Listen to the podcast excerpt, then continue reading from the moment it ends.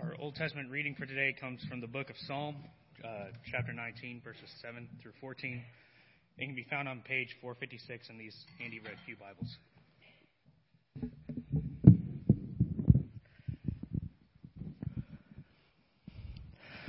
The law of the Lord is perfect, reviving the soul. The testimony of the Lord is sure, making wise the simple. The precepts of the Lord are right, rejoicing the heart. The commandment of the Lord is pure, enlightening the eyes. The fear of the Lord is clean, enduring forever. The rules of the Lord are true, the righteous altogether.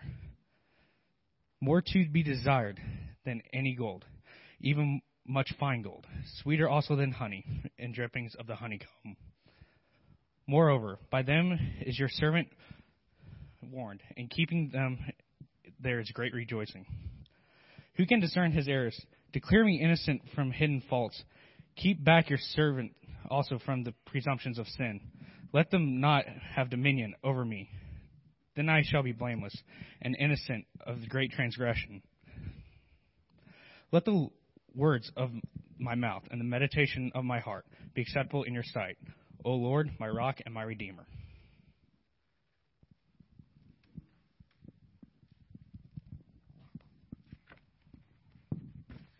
And on page 810 in your Bibles, the book of Matthew, chapter 5. Let's see if I have the right one here. Verses 17 through 20. These are the words of our Lord. Do not think that I have come to abolish the law or the prophets. I have not come to abolish them, but to fulfill them. For truly I say to you, unless heaven, until heaven and earth pass away, not an iota, not a dot will pass from the law until all is accomplished. Therefore, whoever relaxes one of the least of these commandments and teaches others to do the same will be called least in the kingdom of heaven. But whoever does them and teaches them will be called great in the kingdom of heaven. For I tell you, unless your righteousness exceeds that of the scribes and the Pharisees, you will never enter the kingdom of heaven. This is the very word of God.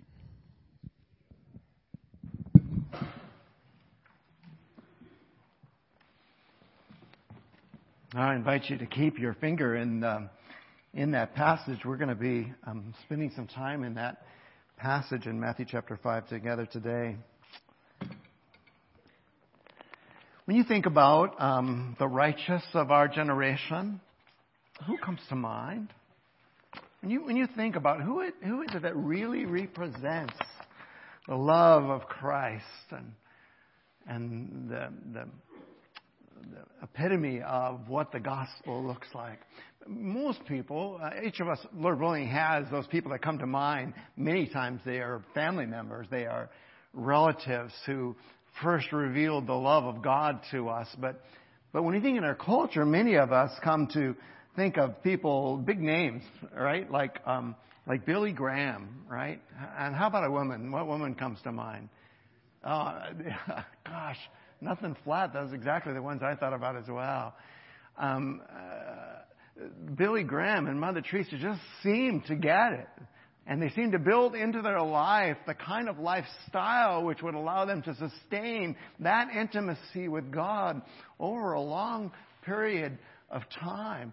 And, and, and so when we come to our passage for today, I, the reason I bring that up is because Jesus spoke about the most righteous in his culture the ones that everyone thought these are the people that get it. And he, he mentions two. He mentions the scribes, which are the equivalent uh, and, and uh, of the lawyers, uh, the people who handled the law were the lawyers. The scribes were the ones who were in charge of protecting the integrity of the law. They thought of the scribes, and they thought of a particular sect of, of Judaism uh, which really accented and set apart uh, trust and belief in the smallest uh, minutia of, of the law. They thought of the Pharisees. And so, so in saying that unless your righteousness exceeds that of the scribes and Pharisees, he was saying something like this to us. Unless your righteousness, men, exceeds that of Billy Graham, you cannot enter the kingdom of heaven. Or women, unless your righteousness exceeds that of Mother Teresa. Now, uh, do you get my point? I, I, don't mean to mess with God's word. Uh, um, and we know, uh, we have kind of a cynical look at the scribes and the Pharisees, but they didn't. They didn't. They thought that that was the epitome of right relationships. And so uh, Jesus gets our attention really dramatically and, and, and changes the, the, uh, the equation for what it means to spend the rest of our life in eternity. Have I got your attention? Um, these words today are critical. They're important for us. You see, one of humanity's greatest struggles is how to get relationships right. Am I making that up? We struggle with our relationship with our spouse, with our children, sometimes with our co-workers. We struggle with the world in which God has placed us, our relationship to creation. We struggle even with our relationship with ourselves. Amen? Farther and beyond even that, the relationship we struggle most with is, is our relationship with God. And the biblical word that encompasses all of these struggles, that encompasses all of these relationships, is righteousness. And, and, and it's so hard because we have such a, a negative connotation of that word, don't we? When you hear the word righteousness, you usually think the word self-righteousness, right? Which is the very nature of sin. We know the word. We just know it from its negative connotation. But Jesus is using the word in its pure sense, in its intended sense. Let's be clear here just for a second. God cares about you. You know that, don't you? Do you? God cares about you. And He cares about your relationship with yourself. That sounds so odd to say it that way, but you know what I mean, don't you? He cares about that. He wants you to see yourself as He sees you. But unlike our culture, the Bible doesn't separate our relationship with ourselves from our relationship with God and with others, right? They're all integrally tied together. So the biblical understanding of true righteousness, of true right relationships with God and with one another and with ourselves is all encompassed in this word, righteous problem for us is that that's a really high standard. We've explored together what right does God have to place that high standard on us. Do you remember that discussion? He didn't place it on us. We placed it on ourselves when we chose to eat of the apple. We placed it on ourselves when we chose to want to be God. We placed ourselves under that standard. But to be in right relationship, to be in righteousness is humanly impossible. And the surprise, the surprise of last week as we studied the Beatitudes together was that God understands that, that He recognizes that in our human condition we're unable to maintain these relationships. So the real amazing thing that we heard last week was that God blesses us even in our physical, our emotional, and our spiritual poverty. He blesses us even in our grief and our helplessness. He blesses us in our simplistic purity of heart and He makes incredible promises. Remember those? About our future and about our present. If you weren't with us last week, and I think there was three of us in the sanctuary last week, if you weren't with us last week, um, that's such an amazing passage. It's bookended by His his affirmation about the presence. Yours is the kingdom of heaven. Hallelujah, right? But he also made amazing promises about our future as well. You will inherit the earth. You will see God. Just amazing balance between what is the present reality, the kingdom is here and it is ours, and the future promises. And we're so amazed we're so amazed to, to see what it is that God blesses. He blesses us in our brokenness. And he simplifies all our confusion by inviting us to focus on one thing, on one thing, on him. You know this verse, you've memorized it, Matthew 6:33. Help me. Seek first the kingdom of God and his righteousness. His right relationships, right? And all these other things all these other things. And I think that, that Matthew 6 is coming right after our passage, is encompassing the things we talked about last week. These, these poverty of spirit, the grief that we experience, the, the, the persecution that we endure. All these other things will be added to him. Right relationship will be added to you. So, so the question that we have to ask ourselves, if you're taking notes, this is the big question. How do we seek first the kingdom of God. And, and let me give an oversimplistic answer before we get to our passage, and I think our passage is going to help unpack it. But the oversimplistic answer is this. We seek first the kingdom of God by seeking first the king. I went to UCLA. I figured that out all by myself. Right? By seeking first the king. Jesus who has forever existed in perfect righteousness, in perfect relationship with the Father and with the Holy Spirit. Don't get me started about Trinity. Don't get me started about this community that He lived in and calls us to. Jesus left that and became one of us. As we saw a couple of weeks ago, to be tempted in every way we are to go back into the garden to face the same temptations that Adam and Eve faced, yet without sin. He lived the righteousness that we have not lived, and He invites us into that relationship, excuse me, into that righteousness by faith in Him. So as, as Habakkuk prophesied, as Paul spent so much energy, Romans 3, 4, 5, 6, as Paul spent so much energy expressing those who desire that right relationship with our world, with ourselves, with one another, and with God can attain it by faith in Jesus Christ who loved us and gave himself for us, right? Galatians 2:20. Wow. Pray with me, would you? Oh, Jesus, I believe you lived in perfect relationship with God and with others. Jesus, I believe that you intentionally took upon yourself not only my sins, not only our sins, God, but the sins of the world, so that all those who by faith would trust in your righteousness might gain that righteousness. God, I believe that you raised Jesus from the dead to validate who he is and what he's done.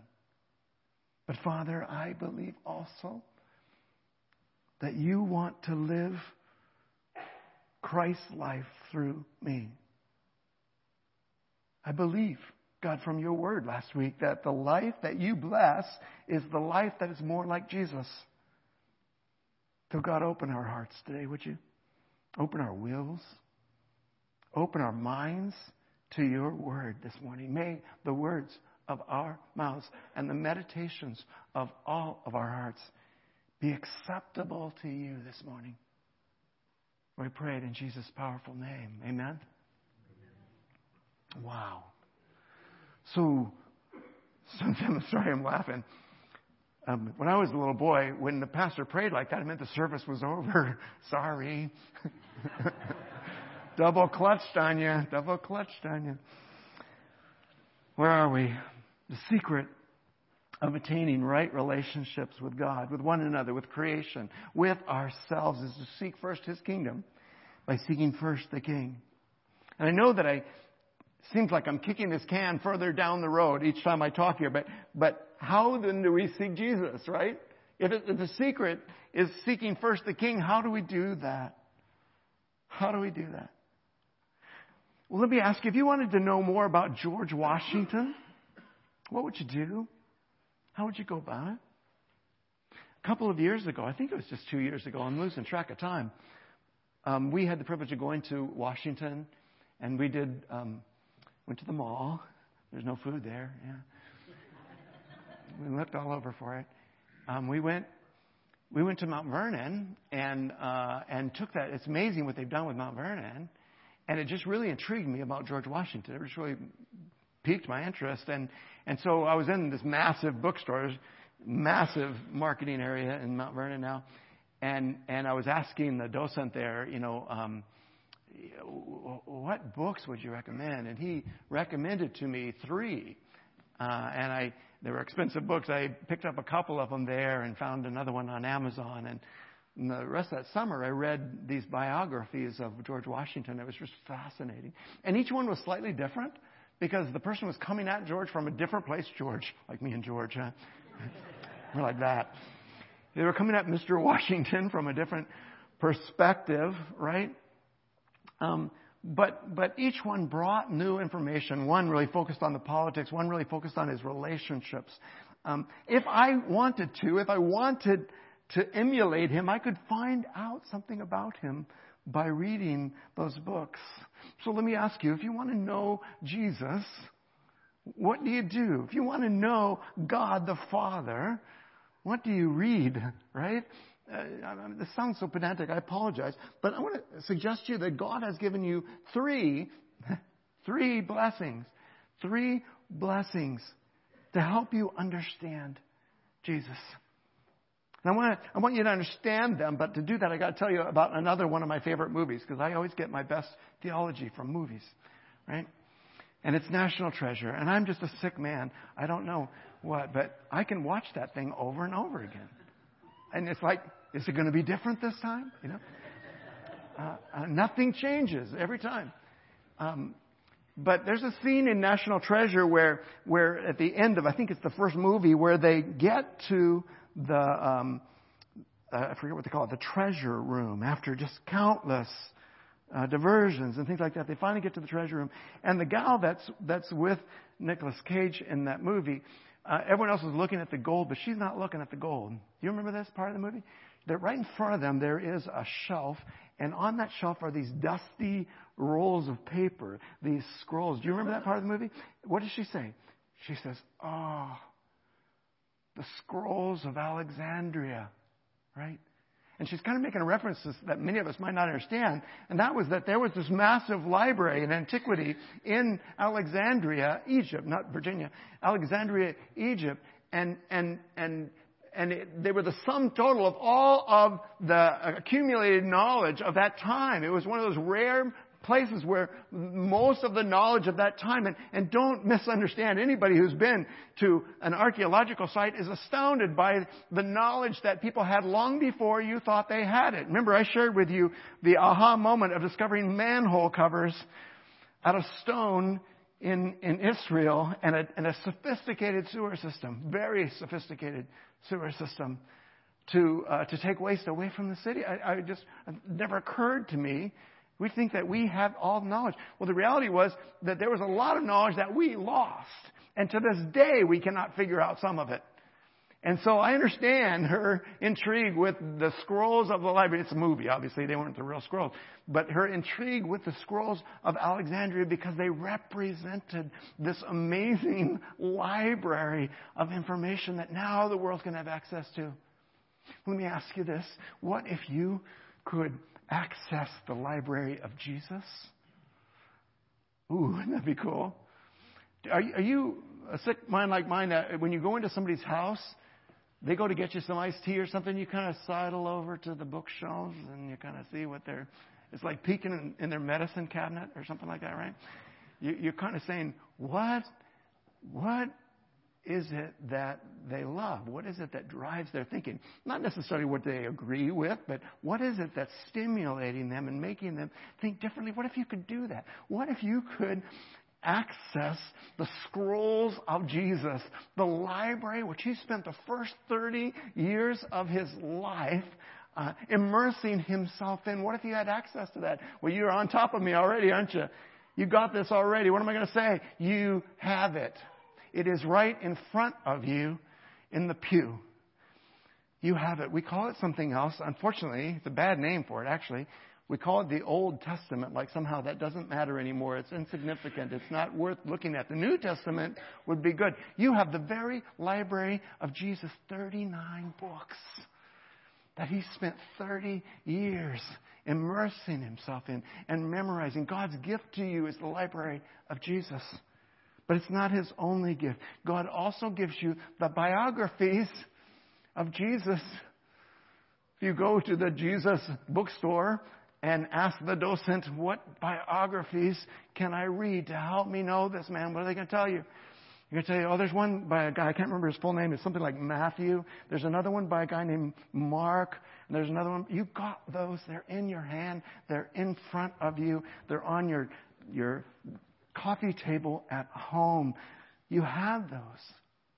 And when that not enough, he gifts you with books about the history of the early church. He, he gives you the very letters. Another one of that movies is the, the Silence Dogood letters. Remember that from the, from the sequel?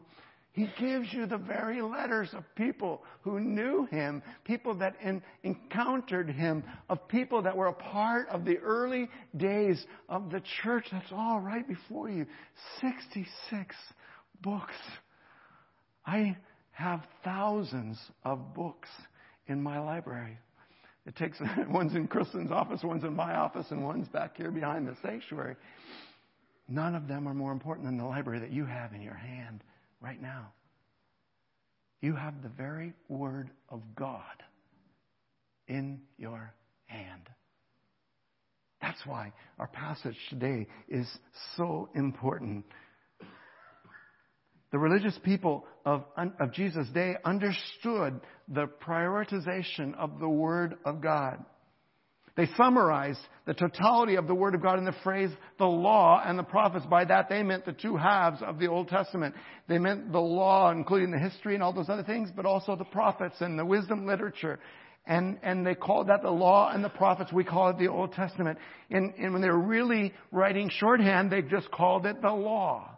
But they understood what it is. Now I say that, and um, I was a deputy sheriff, but I, I still can't say the word law without a little shiver going down my spine right? You know what I'm talking about. It's when those blue lights come on behind you and, and you're going, mm, a little shiver goes down your spine. Someone was telling me they got busted on Christmas Day. And uh, I just, I just, um, I, I know that feeling. And law has that kind of thing. I don't like the word. It doesn't have that kind of connotations. Did you hear? Did you hear the psalmist speaking about the law? As Chris, uh, Chris read it for us. The law of the Lord is perfect he rhapsodizes. And if Psalm 19 weren't enough rhapsodizing about the, the law of God and this almost scary love relationship with the law, Psalm 119 spends days doing it. Days doing it. Right? You know Psalm 119. My word, thy word have I hidden in my heart that I might not sin against you, right? The, the, the, the word is my light and unto my path. It's a lamp for me. Um, it's just astounding the rhapsodizing that happens about the Word of God. The, the, in Jesus' day, there were people that understood that. They got that. They were particularly devoted to this role. And we, we talked about them already the lawyers, the scribes, the Pharisees. Here's the crazy thing. Here's the crazy thing. The people that loved God's Word the most thought that Jesus was trying to destroy it. Isn't that crazy? They thought that Jesus was trying to destroy it. That's a little ironic, right? Well, let me see if I can put it together. The Word of God is trying to destroy the Word of God. That doesn't work, right? The living Word of God, they thought, was trying to destroy the written Word of God. And so they accused him of that. And that's where our passage comes in. Jesus says, Do not think that I've come to destroy the law. And that's a good word for us New Testament Christians, isn't it?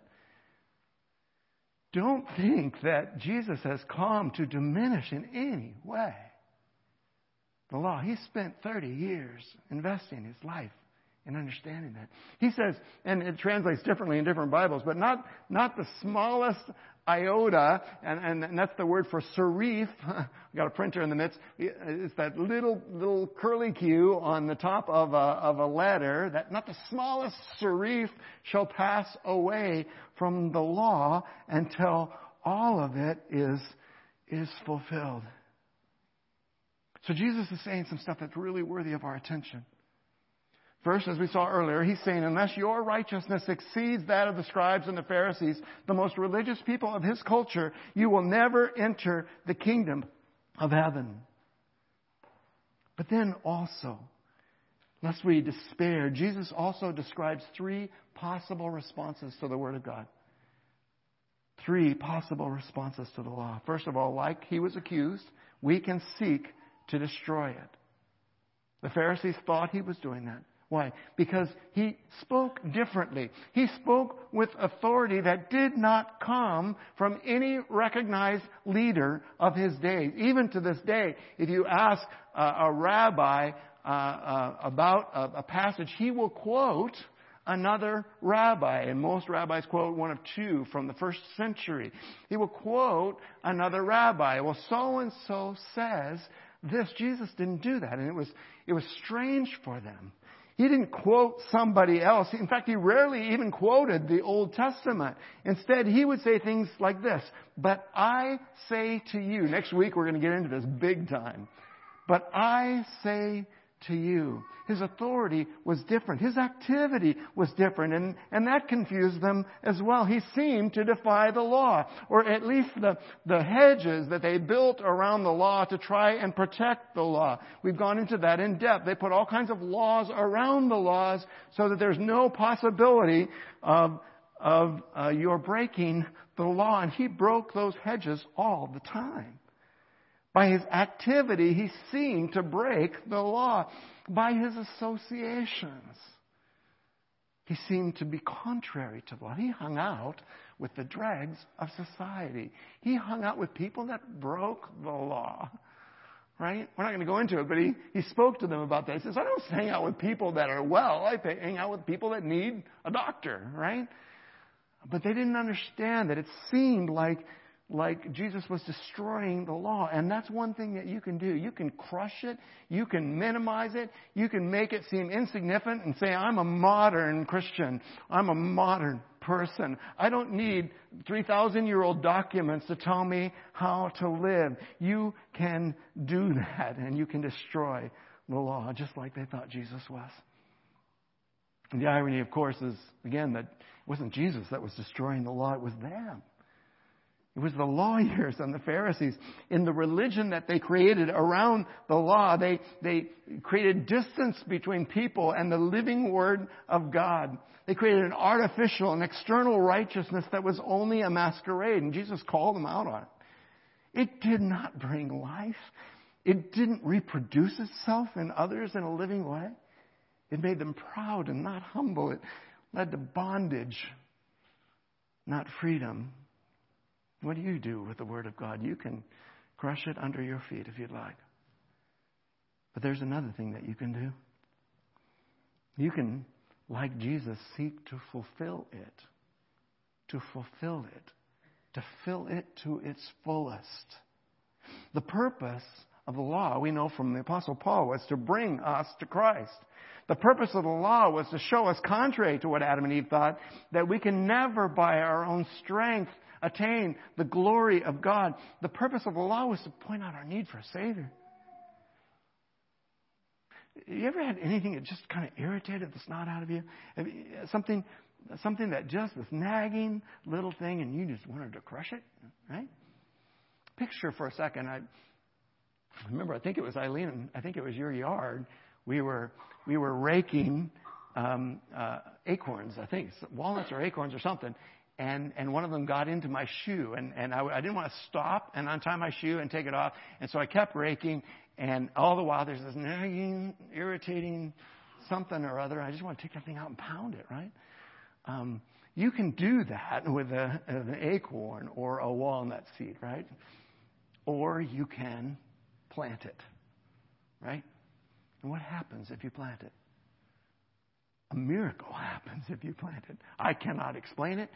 But out of that little mass, tasty as it were, but this little mass comes this magnificent tree over by Hamilton Point where I visit on a weekly basis, there, there's this massive oak tree. It is magnificent.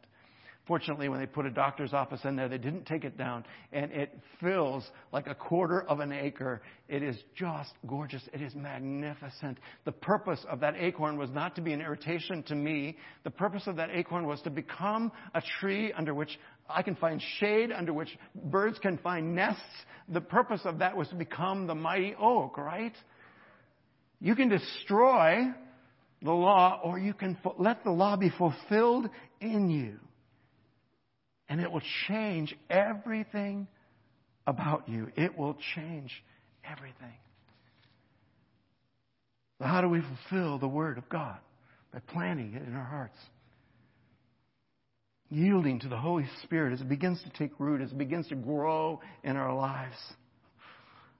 Paul wrote in Romans 8 1, there is, you know this, there is therefore, help me now, no condemnation for those who are in Christ Jesus. But he continued after that. That verse has set me free.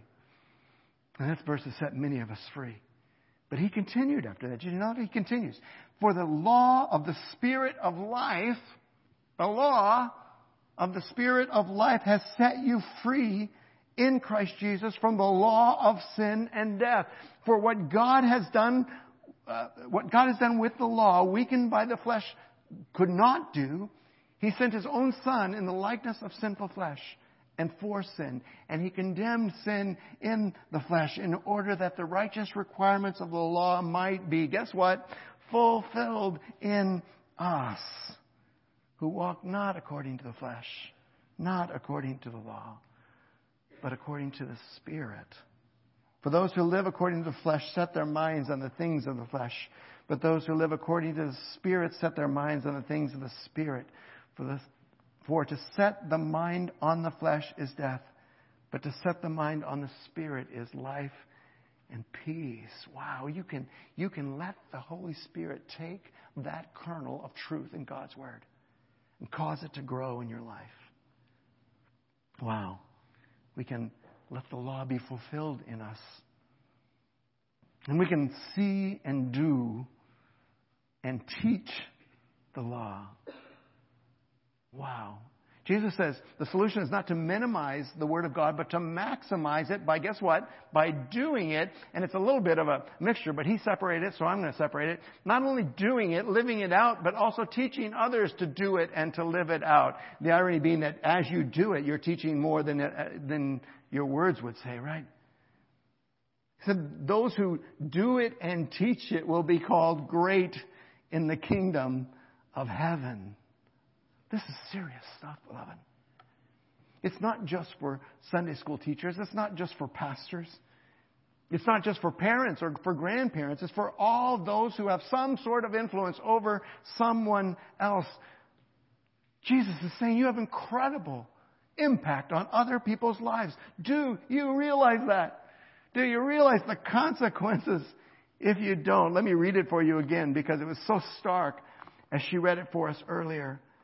But hear the word of God again from Matthew chapter 5. Therefore, whoever relaxes one of the least of these commandments and teaches others to do the same will be called least in the kingdom of heaven. I love that. He's not saying you will not be in the kingdom of heaven uh, because your, your entrance into the kingdom of heaven is dependent on what and what alone? Yeah, yeah. It is by grace you have been saved through faith. And this is a gift, right? It's what Jesus has done. But Jesus, who saved you, is saying there's something else that's really important here. Whoever does them and teaches them will be called great in the kingdom of heaven. So, how do we put this into practice? Real quickly, let me just hit a couple bullet points. Our way of living with the Word of God teaches others. Did you catch that? I know I've said a lot of words and you're on autopilot right now. Our way of living with the Word of God teaches others, either by example or by anti example, right? It's, we're teaching whether we want to or not. We're influencing whether we want to or not. We're teaching them how to live with Scripture. So if you live with Scripture in loose and non-committal ways, you teach other people to live that way as well. And the consequence of what you have done with Jesus and His Word, with the living Word and the written Word here on earth, the consequences is, will, is what will be done to you in eternity. Wow. Minimalization. Secondly, Jesus warns us solemnly that if we belittle Scripture, we ourselves will, forgive the pun, be little in the kingdom, right? If we belittle Scripture on earth, we will be little in the kingdom. As we treat the Word of God, so God treats us. That's why sometimes we stand when we read the Scripture. That's why we say, this is the very Word of God. We do not want to confuse this Word with the Word of men. And lastly, live to hear and to do, and so to teach the Word of God. Live to hear. Listen, listen, Kairos brothers. To do, love, love, Kairos brothers. And to teach, and I'm adding my own, lead, lead others the Word of God. You know, when everything else is gone, when earth is gone, there's one thing, two things that will remain. People's souls, they're eternal. One way or another, they are eternal. Amen? People's souls and the Word of God. Doesn't it make sense that we ought to put those two things together? One of the deepest drives in a human being is to be great. I think I just accepted this less than six months ago. Really, when we were at Christmas talking about the glory of God, it dawned on me for the first time I want glory. Hello, you knew that a long time ago, right? I want glory, whether it's on the racquetball court, whether it's somewhere else. There's this hunger, and I'm going to assume now that, that that drive for glory, that drive for greatness that makes me root for a losing UCLA basketball team. Sorry, a little personal that drive is a powerful drive that's God given. The problem is that we just try to satisfy it in the wrong ways. We try and satisfy it vicariously through sports teams or through other ways, right? Other worldly ways. But God gave us that drive. Why? So that we would desire true greatness that can only come from Him. Jesus is saying, Do you want to be great? Do you want to be great?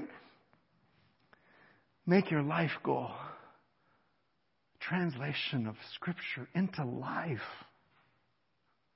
I love and respect the Wycliffe translators. People go into foreign cultures and, and for the very first time translate that word into ways that people can understand. But that's God's call to all of us. Amen?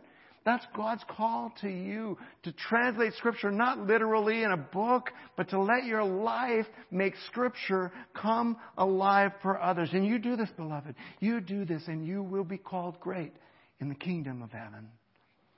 I can't wait. And I have to tell you, I don't know if you're listening, Greg or Step, uh, Mom, Dad, the people that poured Scripture into my life. I am so grateful.